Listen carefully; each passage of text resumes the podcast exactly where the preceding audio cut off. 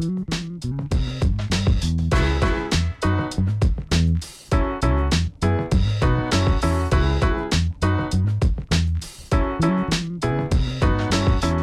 and gentlemen, welcome to The Scoop. I'm your host, Frank Chaparro, and I'm very excited to be joined today on the other side of the mic. We have Dr. Friederike Ernst, co founder of Gnosis and Gnosis Pay. I think this is probably the first time we've ever had a physicist come on the show. We can probably get into your background and, and the windy path um, that led you to this crypto world.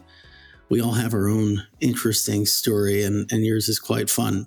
We're going to be talking also about obviously bridging the gap between on chain and off chain payments and why globally people want more than one way to pay, right? When we think about what the future looks like, there's probably going to be a whole potpourri of different options, whether it be stablecoin or or uh, I'm sure cash in some form will still exist. And, and then we'll also have these on chain mechanisms.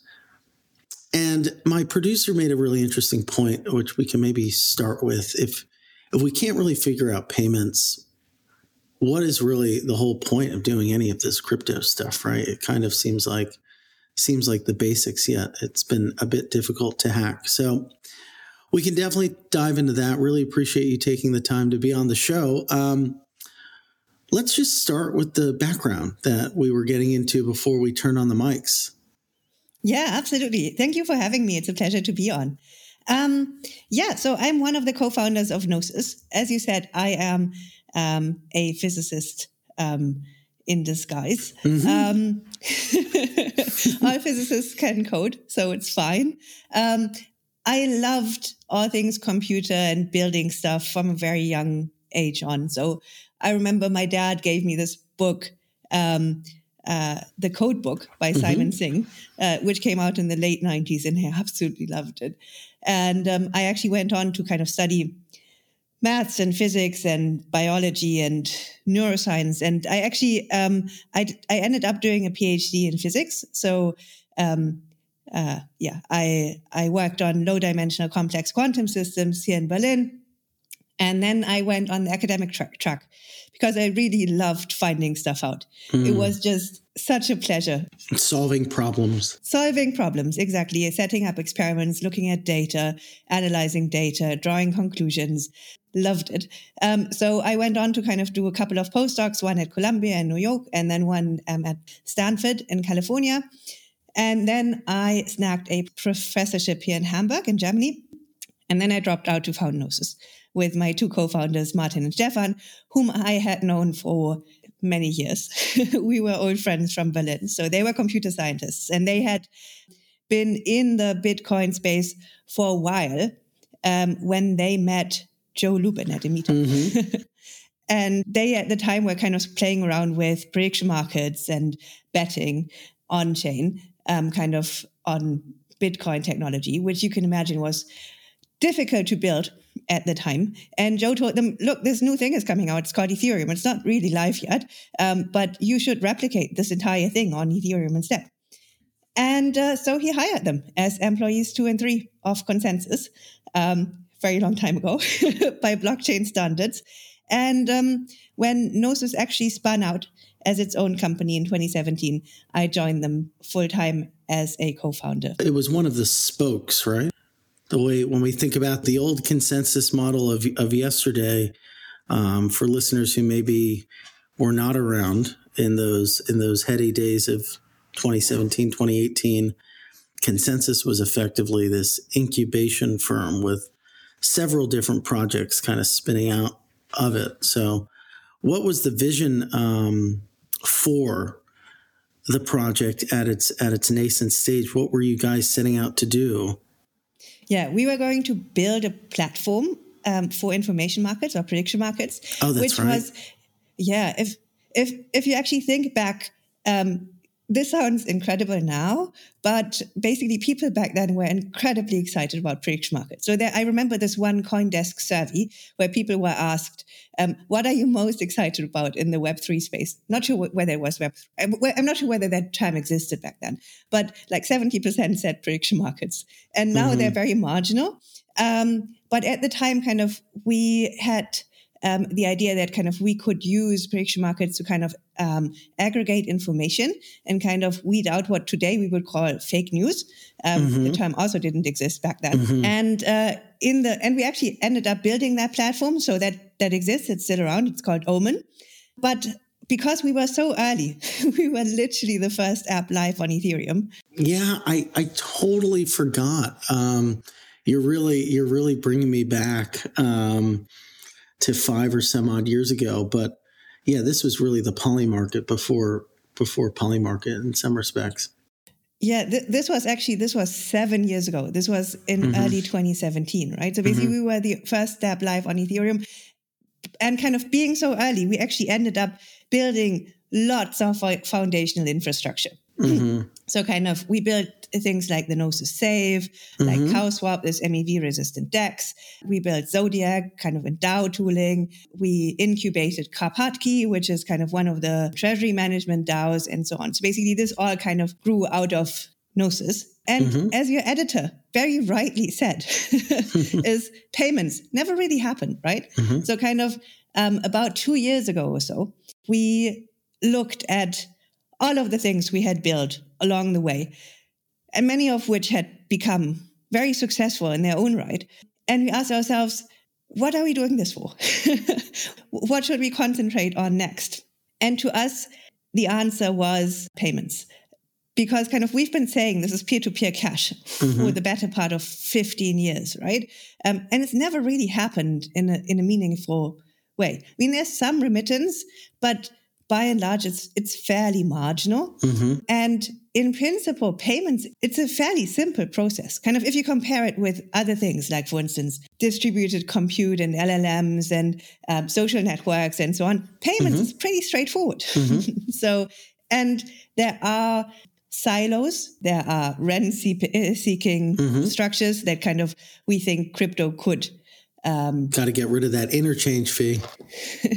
exactly, and abolish in the long run. So basically, we kind of asked ourselves now that kind of we have basic infrastructure and we have tooling and we can in principle build an advanced user experience that won't deter people who are used to web 2 standards what can we build that will actually bring the most value to you know you know significant parts of humanity and payments to us was the lowest hanging fruit here so kind of this is how we concentrated on payments um, and how all of this kind of came about mm. so tell us about Gnosis Pay, like its inception story, and and where is it now? Yeah, so um, it is definitely a very cool project for us. So Gnosis Pay, Gnosis Card, um, it's it's a self custodial Visa certified debit card um, where you can actually spend the crypto that you self custody yourself anywhere that Visa is, is accepted worldwide. So at any of the 100 million Visa merchants, you can spend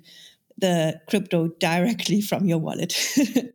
um, and it's currently it's live in private beta. So kind of we're still doing bug fixes and so on. We've had several thousand people pre-order cards currently only in Europe and the European Economic Area. We're looking to roll it out globally though this year.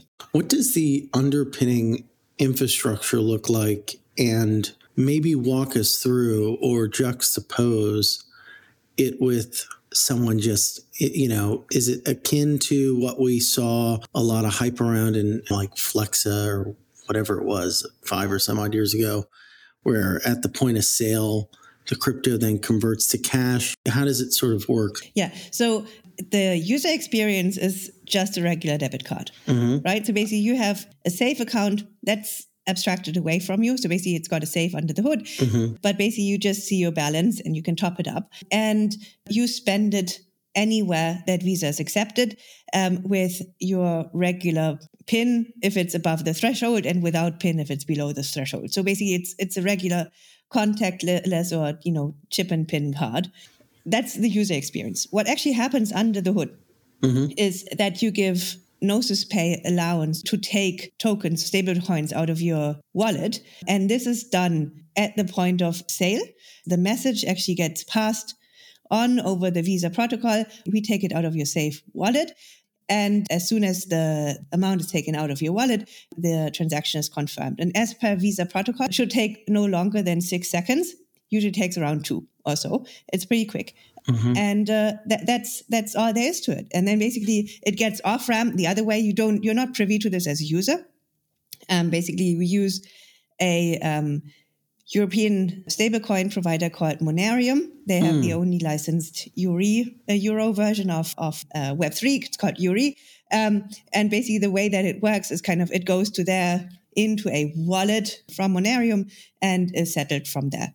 Um, but basically, the settlement process on the non consumer side, on the acquirer side, as a customer, you're not usually privy to that. And you're also not privy to it here.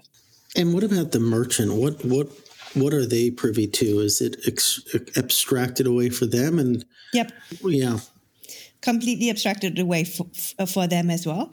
Um, so the merchant doesn't know that you're using a super special card. Mm-hmm. and I mean that that is the way that the payment stack is usually constructed, right? So basically the um, the merchant knows which cards they can accept. Um, so basically, they can accept Visa or Mastercard or Amex or whatever kind of their payment stack does, mm-hmm. and then basically it's abstracted away from them too. And how does it lower costs for the merchant? So currently it doesn't lower co- uh, costs for the merchant, but what you could imagine is kind of Visa and Mastercard and SEPA and Swift and uh, all of these vehicles, they're called payment schemes, mm-hmm. and you can register a new payment scheme. So basically, what the merchant pays um, is actually very, uh, very, um, uh, it uh, varies a lot uh, mm-hmm. by location. So in the European Union, Union it's actually um, it's capped at 20 basis points, which is not so bad mm-hmm. um, for the entire stack. In much of the rest of the world, it's much much higher. So in the US, the average debit card transaction costs the merchant 130 basis points. Um, there are some credit cards that cost up to f- um, 400 basis points to the merchant, and obviously this is something that merchants hate particularly because they don't even know how much they'll be paying on a particular transaction because there's different sorts of cards and they have different kind of fee schedules for the merchant. What you can in principle do is you can register a new payment scheme and you can enable the merchant to accept stables directly. So they would kind of have their own Monerium account. The euro, uh, the EURe would kind of be passed from your wallet straight to them and that would kind of bypass the entire fee part. Um, this only works as long as enough people actually have these cards because that actually requires an integration at the point of sale terminal. And these points of sale terminals, they uh, their software is provided by a um, oligopoly of different firms that most people have never heard of. Mm. And basically, in order to kind of get integrated into that, you need to have a usage of you know, more than like 1% of customers should want to use this path. Are we talking about Toast and Square, those, those systems? Yeah, so things like SumUp and I mean, so basically, they the the, the names vary by jurisdiction. Mm-hmm. Um, it's fairly localized, but mm-hmm. um, yeah. Mm. How do you see crypto impacting that business? The sort of POS system the actual hardware aspect of payments? Oh, I think that will stay around. I think kind of um, most of the user experience around payments will stay exactly as it is for the mm. user, and also to the for the most part for the merchant.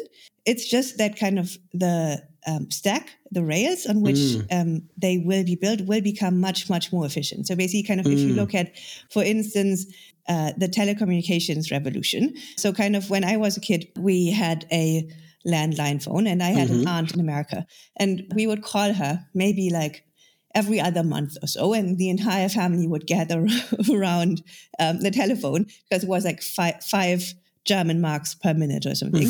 um, and um, so, but basically, if you think about it now, uh, I mean, you're in the US and we're speaking here, and mm-hmm. kind of basically the user experience is much the same. Sure, we don't use kind of like the dial pad, but we could, right? I mean, if we could, we could do this on FaceTime.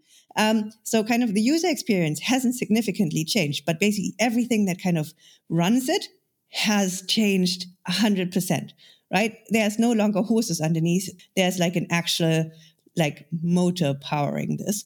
And it's it's the same, it's going to be the same for payments.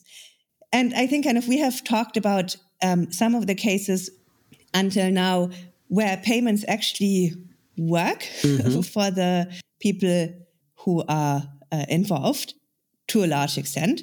In the global north, payments is not that much of a problem, right? So, in principle, payments work for us on a daily basis. This is not the case um, for for for for most of the world. There are big parts of the world where electronic payments don't work on, or are not accessible to everyone. Or where even very basic financial products that kind of in Web3 we think of as boring and extremely standard. So things like holding USDC, for instance. Mm-hmm. This is a big value proposition in large parts of the world. So basically, mm-hmm. if you think, for instance, if you think about LATAM, having a dollarized account, it's a status symbol because uh, basically most people do not have access to this. And be, be um, kind of being able to kind of provide this on the back of technology that already exists to regular people to me this is a huge value proposition. So basically kind of if if you look at access to digital financial payment systems yeah the global south is currently underserved and with products like gnosis pay and also another product that we are building internally called gnosis wallet we can address that um, at a very large scale so basically gnosis wallet is built on the gnosis safe um, it's meant to be a basically an on-chain neobank it would give you an IBAN, so an international bank account routing number, because we're, in, we're, we're integrated with Monerium and basically other people can do it in other jurisdictions. So kind of you send money to that IBAN. So the wallet will have like a, like this, a Swift code equivalent. Yeah, exactly. It already does. So if someone were to send a wire to that from the States, typically, right, they, they ask for like the bank address and they ask for the Swift code or the IBAN. I hate wires, so this is this is getting into very uncomfortable territory for me. Yeah, I hate wires too. So basically, uh, when I when I worked in the states uh, for a while, um, for, for part of it, I still had a salary from Germany, and the easiest way to actually transfer money from Germany to the US, two countries that are super well connected, and that I mean, it's it's not like it's not like it was Papua New Guinea or something. I know. Um, but basically, the easiest way was to kind of um, ask my bank in Germany to to um, speak with their correspondence bank in the states, and they would send a check like a physical check in the mail would take insane. two weeks. it's insane, and it's it's it wasn't that long ago. It was maybe like ten years ago or so, and it has it hasn't significantly changed. So yeah, if you have the IBAN, um, you can just send money to that IBAN. It's there typically um, pretty instant, so two or three minutes, and uh, you can do this from any fiat account you may have with any bank. I don't know if I if I try if I try to send it from Chase to that IBAN, I know Chase is gonna put the kibosh on that real quick. They won't. I mean, you mean because because of the crypto connection or because of the? No, I think that just anytime I send a wire from Chase, they're like you have to come in person and sign some paperwork. Oh yeah, but I think this is kind of like American banks for you. So basically, in Europe, we kind of have neobanks. So kind of mm-hmm. they they are apps. Uh, most people do most things kind of from from their mobile phone. Sure, sure, like a Revolut or whatever. Yeah, exactly, like Revolut. And uh, basically, um, Gnosis Wallet is going to look exactly like one of those neobank apps. Actually, we hired a product manager from one of the existing neobanks just so kind of we would um, have Web 2 expectations rather than Web 3 expectations kind of for user experience. And how are neobanks regulated in Europe relative to traditional banks? Yeah, that's a very good question. So basically, there is a multi tier um, banking license system in Europe. Um, banking is the highest here.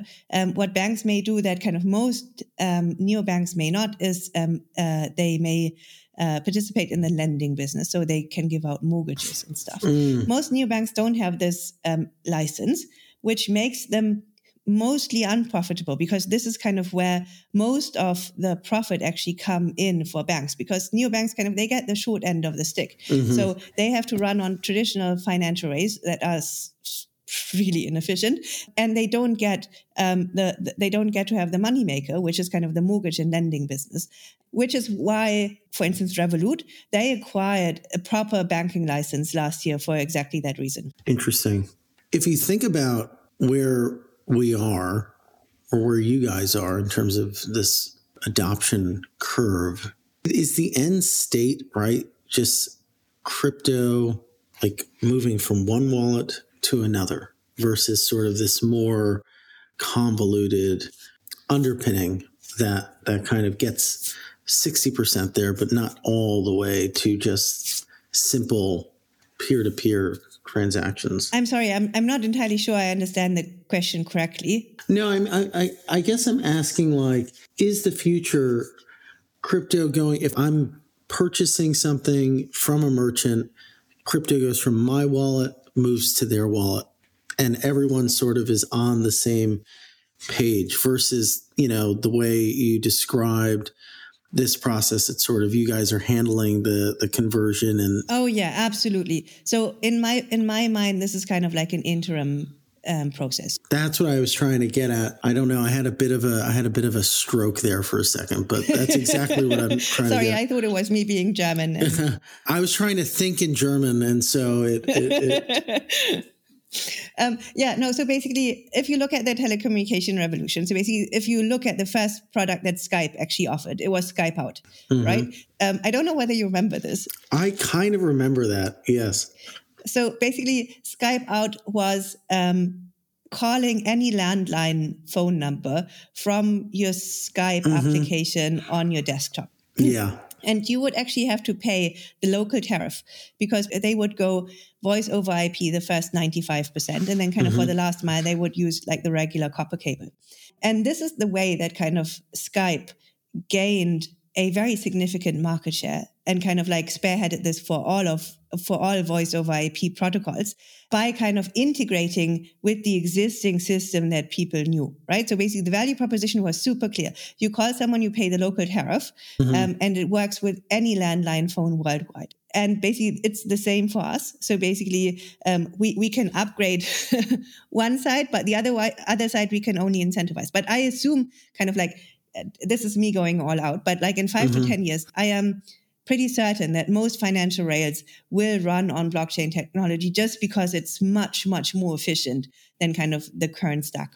Yeah. And what are the impediments to that right now? I mean, we, we talked a bit, or you touched briefly on the opportunity within the global south. Obviously, those regions almost have the benefit, right, of not having to navigate through existing infrastructure so they can almost leapfrog over it in a sense. Whereas we in the North, as it were, the Western world, have to kind of almost entangle ourselves in old infrastructure. That's an impediment. Um, yes and no. Mm-hmm. I, I, I think it can be an impediment. To me, the biggest impediment at this point is user experience. So, and this is somewhat unwarranted, actually. I know that mm-hmm. kind of people love complaining about Web3 user experience, and mm-hmm. rightly so because it sucks. I mean, mm-hmm. barely works for crypto people. Mm-hmm. Um, there's no way we can kind of make the next 100 million people uh, kind of deal with um, 12 word seed phrases and so on. Mm-hmm. But in principle, we have solutions to that. Um, mm. in principle, we can kind of, we know how to engineer our way out of this. So a large part of this is account abstraction.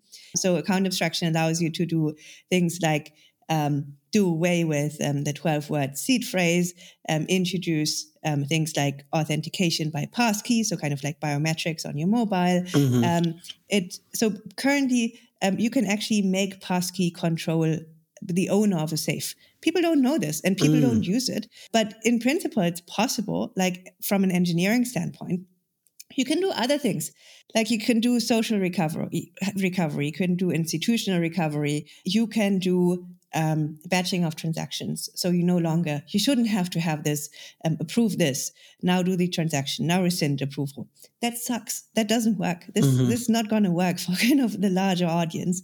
Same for, for gas. So kind of, if you think about the concept of gas, this is a very bare bones thing, mm-hmm. right? So kind of if you serve to any website, if you go to, I don't know, the New York Times, they would never say, um, hi, Frank, um, in order to access this, please pay 0.3 cents. This is your part of a, our AWS bill. It's just amalgamated into their business model, right? So kind of they make revenue via ads and via subscriptions. And then kind of like the, the cost of the infrastructure, that that is not shown to the user itself. And uh, that's also what we need to be able to do for Web3 applications, kind of abstract that away from the user, let applications kind of deal with it, and kind of let the user have this Web2 experience that in principle we can allow. Otherwise, this is going to remain niche. And we and if we don't manage to kind of tackle this, we, we, we very much deserve to remain niche. Yeah, I think that's really well said. What what has been the feedback from users and merchants? Has it has it has it gone unnoticed? But probably what you would want from the merchant side, at least. Yeah, so the merchants have no idea. The merchants have absolutely no idea. And this is currently the way that it should be. Yeah, so kind of we, are still dealing with internal bugs that kind of we need to weed out. Um, there's, uh, uh, it's, um, payments is a pretty messy system. Um, we currently, we just in, integrated e-commerce payments. Um, and then there's things like Google Pay and Apple Pay and kind of like it's, it's, it's a messy stack. Um, and it's a process, but um, yeah, it is, and it and, it, and it's so hard for these things to all talk to each other in a in in a in a way that's that always works. Exactly. Yeah. So basically, my I think my point is it needn't be this hard, and basically in the long term it shouldn't be this hard. But in order to kind of make the new way fly, we have to integrate with the old way 1st mm-hmm. Can you walk us through any upcoming features or developments in Gnosis Pay that you're particularly excited about? And given your sort of expertise or experience here in this corner of the industry, what trends do you see shaping the payment sector over the next few years? Yeah, so I think um, a big part of it is going to be stables. So mm-hmm. if you look at stables, we currently we have a very large USD um, stablecoin dominance. Mm-hmm. I think we will start seeing stables for many more um, locations, right? So basically, we already have decent European stablecoins for the euro. Um, we're getting some for the British pound, um, the Swiss franc, and so on. But even for other, for, for large geographies around the world that currently don't have well used stablecoins, we will have to start seeing them because kind of FX is not something that kind of you want to settle your users with. So currently, um, we, we, we offer our services to customers in the European Union and the European Economic Area, but not elsewhere. And we're working on um, a US, LATAM, and global expansion. Um, so hopefully by end of year, we're available everywhere.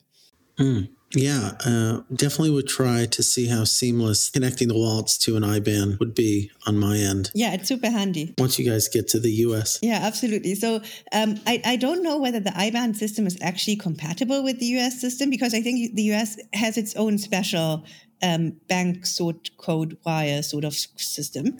Yes, we do, but I'm pretty sure that I don't know how it works to be honest, but I think you need if I'm sending money to someone in the UK or Europe and they have the IBAN, I need to put that information down for the wire and then they probably do all sorts of crazy stuff. Yeah. I mean the good thing is kind of if they kind of have a wallet um, behind this, um, you don't need to do that, right? You can say you you can send them stables off the bat, and basically it'll be then uh, in like uh, you know block time and that's and, and that's kind of where we need to get to right? Kind of these are the improvements that that we can in principle facilitate. I know. It should be so easy. It should be easy and it could be easy and it I, i'm the eternal optimist but it will be easy. Well really appreciate you taking the time to join the show. Are there any um where can people learn more and and maybe follow what you've been working on yeah, absolutely. So um, follow us on on Twitter. So Gnosis DAO is our handle. Um, go to our website or join our Discord, and uh, we are more than happy to kind of help anyone if you're um, thinking about deploying on Gnosis Chain, um, which is an a credibly neutral and resilient L1 that's trustlessly connected to Ethereum. Let us know, and uh, we have like a team of DevRels um, who can help you. And uh, yeah, it's a nice community. Awesome. Thank you. Appreciate it. Thank you for having me. Of course. And the Scoop will be back with you again with another great guest. Have an awesome day. Danke Dankeschön. Auf Wiedersehen.